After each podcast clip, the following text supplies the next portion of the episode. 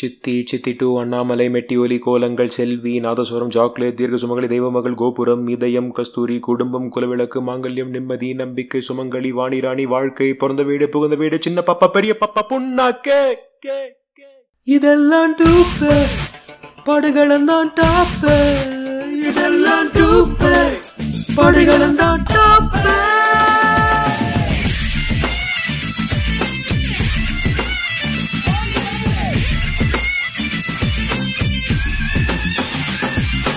ரொம்ப நாளாக என்கிட்ட பேசாத ஒரு ஃப்ரெண்டு திடீர் ஒரு நாளைக்கு கால் பண்ணான். பண்ணிட்டு மச்சான் உனக்கு நான் தந்தி அமிச்சு அதை ரெஸ்பாண்ட் பண்ண மாட்டேன் அப்படின்னு கேட்டான். அப்படி தூக்கி வாரி பிடிச்சிருந்தா தந்தி அமிச்சிருக்க யாருக்கு என்ன டேஞ்சர் அப்படின்னு கேட்டா அவன் சொல்றான். டெலிகிராம்ல மெசேஜ் அமிச்சா பார்க்க மாட்டேன் அப்படின்னா. அடப்பாவி பாவி என்னடா இது வாட்ஸ்அப் ஃபேமிலி குரூப்ல பண்ற மாதிரி காமெடியில இதில் பண்ணிட்டு இருக்க? நம்மளுக்கு என்னடா வயசாயிடுச்சு? ஏன்டா அங்கிள் மாதிரி பேசுறேன் நம்மளா நைன்டிஸ் கிட்ஸ் தானடா? அப்படின்னு கேட்டானா என் ஃப்ரெண்டு சொல்றான். எது? நைன்டிஸ் கிட்ஸா மைக்கேல் மந்தன காமராஜன் அளவுக்கு நம்மளுக்கு வயசாகுதுரா இன்ஃபேக்ட் நம்ம கூட படிச்ச பசங்களுக்கு எல்லாரும் கல்யாணம் ஆயிட்டு குழந்தை பிறந்து அந்த குழந்தைங்களே நாங்கெல்லாம் டூ தௌசண்ட் டென் கிட்ஸ் அப்படின்னு சொல்லிக்கிறாங்க. அவன் இதை சொன்னதுக்கு அப்புறம் தான் இந்த திடுக்கிடும் தகவலை எனக்கு தூக்கி வாரி போடுச்சு. ஆமா இல்ல நம்மள சுற்றி இருக்கிற டிஸ்ட்ராக்ஷன் நம்மள பல பேருக்கு முப்பது வயசு ஆயிடுச்சு அப்படிங்கிறத ரியலைஸ் பண்ணுறதுக்கே ரொம்ப கஷ்டமாக இருக்கு. இன்ஃபேக்ட் நைன்டிஸில் லாஸ்ட் பேட்ச் ஆஃப் பசங்களுக்கே இப்போ இருபத்தி ஒரு வயசு ஆகுது. பட் நம்ம வாரணம் ஆயிரம்ல வர மிலிட்டரி சூர்யா மாதிரி பழைய காலத்தை பற்றி நினைச்சு பார்க்குறோம் அப்படிங்கிற போது நம்ம சின்னஞ்சிறு குழந்தையா இருந்த போது அந்த காலத்தில் இருந்த முப்பது வயசுக்காரங்களையும் இப்போ நம்ம முப்பது வயசில் எப்படி வாழ்ந்துட்டு இருக்கோம் அப்படிங்கறத ரெண்டுத்தையும் கம்பேர் பண்ணும்போது சில இன்ட்ரெஸ்டிங்கான விஷயங்கள் வெளியில் வருது. அப்படி மைண்டுக்கு வர மூணு கம்பேரிசனை எடுத்து சொல்றதுக்கான எபிசோடு தான் இந்த முப்பது வயசான முதியோர் எடிஷனான பாடுகளம்.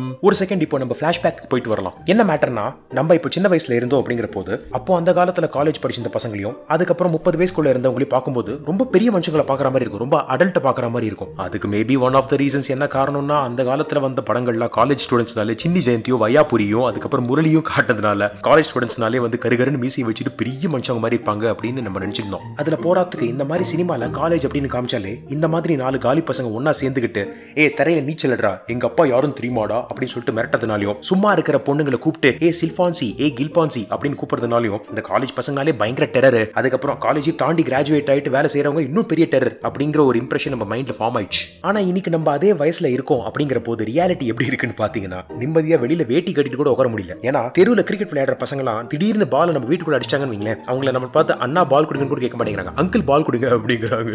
சோ இதுல இருந்து என்ன தெரிய வருதுன்னா நம்மளுக்கு இருந்த ஃபர்ஸ்ட் இல்யூஷன் காலி. அதாவது முப்பது வயசுக்காரங்கன்னா டெரர் கிடையாது எல்லாருமே காமெடி பீஸ் தான். இன்னொரு ரீசன் நம்ம சின்ன வயசுல இருந்த போது அந்த காலத்துல காலேஜ் படிச்ச பசங்களை ரொம்ப பெரிய மனுஷங்க மாதிரி தெரிஞ்சாங்க அப்படின்னு பாத்தீங்கன்னா அவங்களோட வாய்ஸ் அதுவும் எஸ்பெஷலி நீங்க பசங்களோட கேஸ்ல எடுத்துக்கிட்டீங்கன்னா ஸ்கூல்ல படிக்கும்போது நிறைய பேருக்கு குரலே உடஞ்சிருக்காது. சோ அந்த மாதிரி கேஸ்ல நம்மளோட வாய்ஸ் வந்து கேட்கறதுக்கு சின்ன புல்லாங்குழல் மாதிரி ஸ்வீட்டா மெலோடியஸா இருக்கும். இன்ஃபேக்ட் சின்ன வயசுல என்னோட குரல் உடையறதுக்கு முன்னாடி நான் போனை எடுத்தேன்னா எதிர்பக்கத்துல இருக்கிறவங்க hello madam we are calling from teleshopping network would you like to buy something from us அப்படின்னு கேட்பாங்க. அதை கேட்கும் போது அப்படியே சீ வெடி போன கேன அப்படின்னு ஜெயராம் வாய்ஸ்ல பேச தோணும். இந்த மாதிரியான இன்ஃபீரியாரிட்டி காம்ப்ளெக்ஸோட நம்ம சுத்தி இருக்கிற காலத்துல நம்ம பேரண்ட்ஸ் ஏதாவது வீட்டுக்கு கூட்டிட்டு போவாங்க. அங்க வந்து இருக்கிற முப்பது வயசுக்காரங்க கிட்ட நீங்க என்ன பண்றீங்க? அப்படின்னு கேட்பாங்க.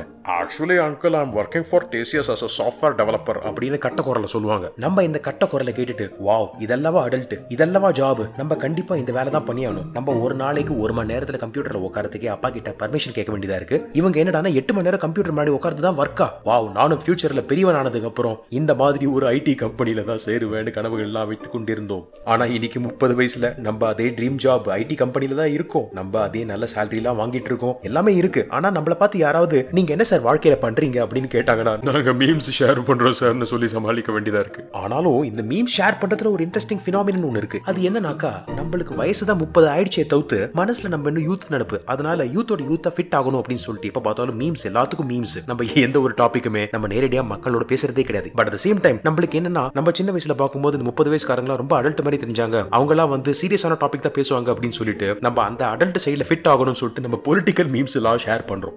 இந்த மாதிரியான ஒரு ஐடென்டிட்டி கிரைசிஸ்ல நம்ம சிக்கி தவிச்சிட்டு இருக்கும்போது என்ன ஞாபகம் வருது அப்படின்னு பாத்தீங்கன்னா நம்ம சின்ன வயசுல இருக்கும்போது அப்போ இருந்த twenty two thirty year olds எப்பவுமே நம்ம கண்ணுக்கு ஒரு பெரிய ட்ரெண்ட் செட்டர்ஸ் மாதிரி தெரிஞ்சாங்க. அவங்களுக்குன்னு இந்த மாதிரி ஐடென்டிட்டி கிரைசிஸ் எல்லாம் வந்த மாதிரியே தெரியல. அவங்களுக்குன்னு ஒரு ஸ்டைல் ஒன்று இருந்துச்சு. மெயினா அவங்க யூஸ் பண்ற லாங்குவேஜ் அதுலயும் நான் கேட்ட கூலஸ்ட் ஃப்ரேஸ் மச்சான் நான் கிளாஸ் பங்க் அடிச்சு சத்தியமுக்கு வந்துடுறேன் அப்படிங்கிறது தான் அது என்னன்னு தெரியல. ஒருவேளை மச்சான் யூஸ் பண்ணதுனால ஃபேக்டர்னாலயா இல்லனா பங்க் அடிக்கிற அந்த பேட் பாய் ஃபேக்டர்னாலயா என்னன்னு தெரியல. பட் அந்த காலத்துல காலேஜ் பசங்க யூஸ் பண்ண வார்த்தையில இருக்கிற ஒரு கெத்து இப்போ இருக்க மாட்டேங்குதோ அப்படின்னு எனக்கு தோணுது. எல்லாமே இங்கிலீஷ்க்கு மாறிடுச்சு. இன்ஃபேக்ட் கெத்து அப்படிங்கறதே நம்ம டோப்புன்னு தான் சொல்றோம். மச்சா மாப்பிள்ள எல்லாம் இப்போ ப்ரோ டூட்னு ஆயிடுச்சு. இதெல்லாம் நம்ம டெய்லி யூஸ் பண்ணும்போது கேட்கறதுக்கு ஸ்டைலா இருக்கே தவிர்த்து பாய்ஸ் படத்துல சோனி சிஇஓ வர அந்த வட அங்கிள் சொல்ற மாதிரி இதுலயே ஒரு மேஜிக் இருக்க மாட்டேங்குது. சரி இதை பத்திலாம் கூட கவலைப்படாம நம்ம அட்லீஸ்ட் யூத்தோட யூத்தா பழகலாமேன்னு சொல்லிட்டு நம்ம ட்விட்டர் பக்கம் வந்தானா அந்த வார்த்தைகள் வார்த்தைகள் இருக்கே. இந்த பிக்சரை பம்போ கிளாட் பண்ணிடு. இந்த ட்வீட் வைரல் பேங்கர் ஆயிடுச்சுடா. எனக்கு கிரிக்கெட்ல சஞ்சய் பேங்கர் தெரியும். அது என்ன வைரல் பேங்கர் இந்த மாதிரி புரியாத சில வார்த்தைகள்லாம் கம்பைல் பண்ணி எனக்கு தெரிஞ்ச ஒரு சின்னஞ்சிறு பாலகன் கிட்ட மீனிங் கேட்டேன். அதுக்கு அவன் சொன்னான் பம்போ கிளாட்னா இந்த போட்டோக்கு நம்ம ஒரு கேப்ஷன் ஒரு டிஸ்கிரிப்ஷன் கொடுன்னு அர்த்தமா?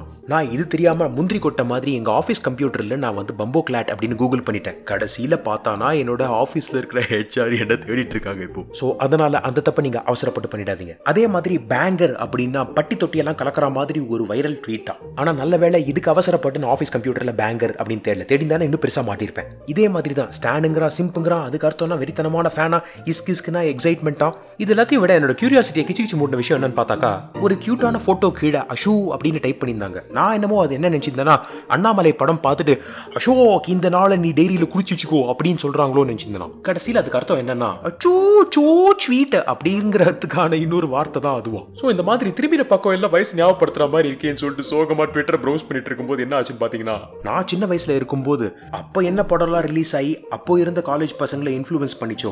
எந்த படங்களோட சேர்ந்து நம்ம வளர்ந்தோமோ? அந்த படங்கள்லாம் இன்னைக்கு காவிய புதன் ரெட்ரோ வெட்னஸ்டே அதுக்கப்புறம் த்ரோ பேக் தேர்ஸ்டே இதுல ஃபீச்சர் ஆகுது. இதெல்லாம் லைட்டா மனசை உடைச்சாலும் இதுல இருந்து கிடைக்கிற மாரல் ஆஃப் த ஸ்டோரி என்னன்னா இன்னைக்குமே அந்த யூத் அதுக்கப்புறம் ட்ரெண்ட் இதெல்லாம் வந்து ஒரு கான்ஸ்டன்டான விஷயமே கிடையாது. இன்னைக்கு புதுசா இருக்கிற விஷயம் நாளைக்கு பழசாயிடும். அதே மாதிரி அது கண்டினியூ ஆகும். ஆனா இது எல்லாத்தையும் தாண்டி காலகாலமா கான்ஸ்டன்டா இருக்கிற ஒரு மேட்ரு என்னன்னா ஒருத்தர் கிட்ட போயிட்டு நீங்க வயசானவங்களா ஃபீல் பண்றீங்களா இல்ல யூத்தா ஃபீல் பண்றீங்களா அப்படின்னு கேட்டீங்கன்னா அவங்க யூத்தாக தான் ஃபீல் பண்றோம்னு சொல்லுவாங்க. ஸோ த கருத்து is what I'm trying to tell is நம்மளோட ஏஜ் என்ன அப்படிங்கிறது எப்பவுமே நம்ம தான் டிட்டர்மின் பண்ணணும். நம்ம எல்லாருக்குள்ளேயும் ஒரு குழந்தை ஒன்று இருக்கு. ஸோ அதனால அந்த குழந்தை பார்த்தாலும் விளாண்டுகிட்டே இருக்கணும். ஜாலியாக இருக்கிற நேரத்தில் அந்த குழந்தைய வெளில விளையாட விடுவோம். சீரியஸாக இருக்க வேண்டிய நேரத்தில் நம்மளும் சீரியஸாக இருப்போம். அவ்வளோதான் சிம்பிள் ஸோ இதுக்கு மேலே இழுத்து கருத்து பேசினா சேரன் படம் ஃபீலிங் வந்துடும் அப்படிங்கிறதுனாலையும் ஏற்கனவே கன்ஃபியூஸ்டாக இருக்கிற உங்களை இன்னும் ஜாஸ்தி கன்ஃபியூஸ் பண்ணிட்டேன் அப்படிங்கிற ஒரு குற்ற உணர்ச்சினாலையும் என்ன பேசுறதுன்னே தெரியாம திக்கி தவிச்சிட்டு இருக்கிற இந்த வரது குட்டி signing off saying tata!